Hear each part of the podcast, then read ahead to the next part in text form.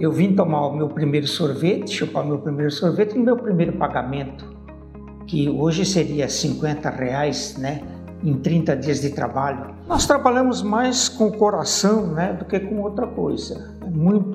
É o coração que manda. Eu vivo como se não existisse milagre e como se todo dia fosse um verdadeiro milagre que você não pode esperar. Não dou para os filhos dos outros aquilo que eu não daria para os meus filhos. O que eu escuto é, senhor Ernesto, o senhor não pode morrer, não está escrito. Eu acho que é por isso que eu tô até hoje trabalhando. Pelo amor de Deus, o senhor não pode morrer.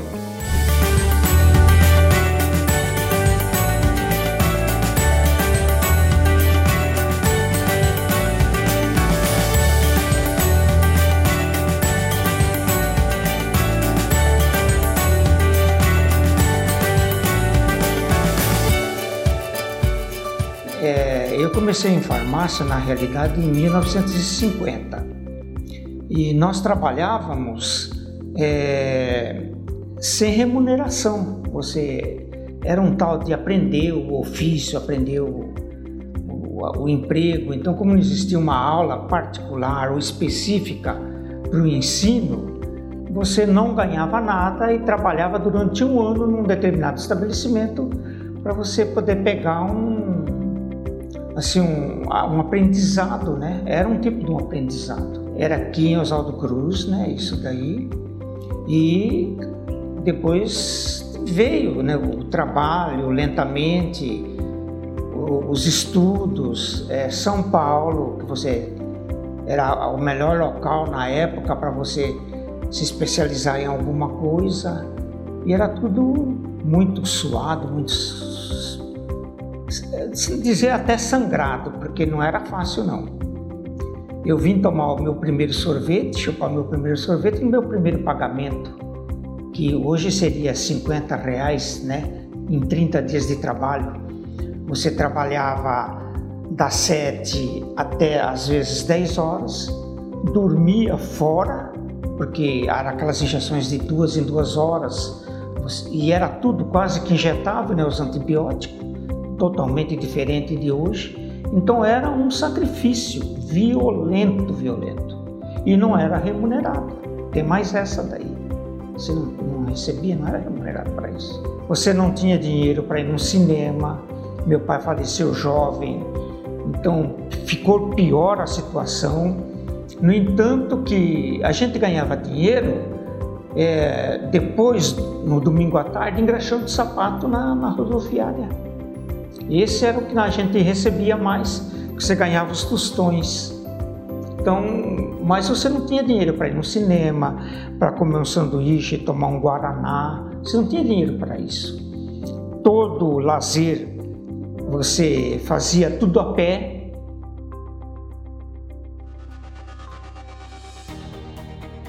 Então, eu ganhei uma sociedade, né, com o meu trabalho. Entrei trabalhando e fomos prosperando. Depois eu saí da sociedade, a parte que eu tinha na sociedade. Eu ajudei a comprar, a montar minha farmácia, vendi a minha casa e assim foi. Depois, infelizmente, veio tudo isso daí, mas estamos lutando para sobreviver ainda, por incrível que pareça. Mas coragem nunca faltou. Você crendo, acreditando que se você fizer as coisas tudo certo, tudo dá certo, nada dá errado. Dá errado quando você faz alguma coisa que é impossível. Você querendo fazer aquilo ou adquirir aquilo que você não tem. Então, tudo tem um limite. Se você ultrapassar esse limite, você se estoura, você se arrebenta. Então tem que ser tudo planejado, além de planejar, você tem que fazer teu orçamento, dá, não dá. Então, como nós sempre viemos praticamente do nada, você respeita esse limite.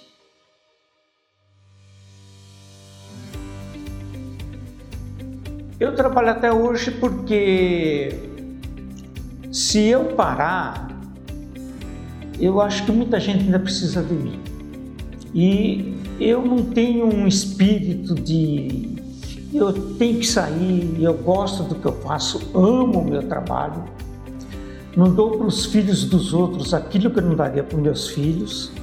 Então, eu sou realmente preocupado, sou muito preocupado. E hoje a carência é muito grande, hoje você vê a necessidade, muitas vezes é tanta gente, é tanta aglomeração, a falta de uma atenção. Tudo isso daí, então, uma palavra amiga é um medicamento, é um remédio, uma orientação, não passa de ser um bálsamo. O meu trabalho sempre foi com o coração.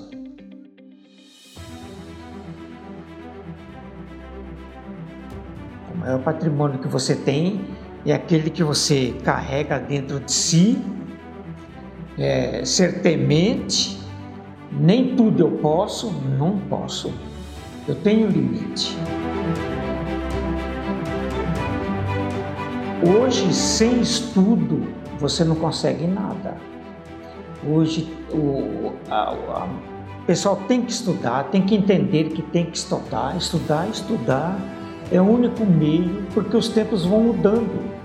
Antigamente, aprender a ler e escrever era letrado. Hoje isso não existe. Hoje o avanço de tecnologia cada vez requer mais e mais e tem que investir nisso daí. Se você for um aluno preguiçoso, é evidente que você vai acabar puxando carroça, como diz o velho ditado. O que eu escuto, o senhor Ernesto, o senhor não pode morrer, não está escrito. Eu acho que é por isso que eu tô até hoje trabalhando. Pelo amor de Deus, o senhor não pode morrer.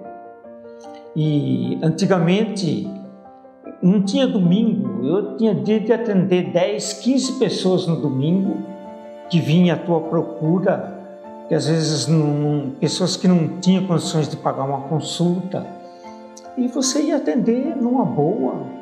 Tudo isso daí era um prejuízo. Você ia na casa da pessoa, você deixava de assistir um filme ou fazer um trabalho em casa, mas você ia atender. E quantas vezes você ia lá e voltava, o muito obrigado está pago. Esse muito obrigado está pago.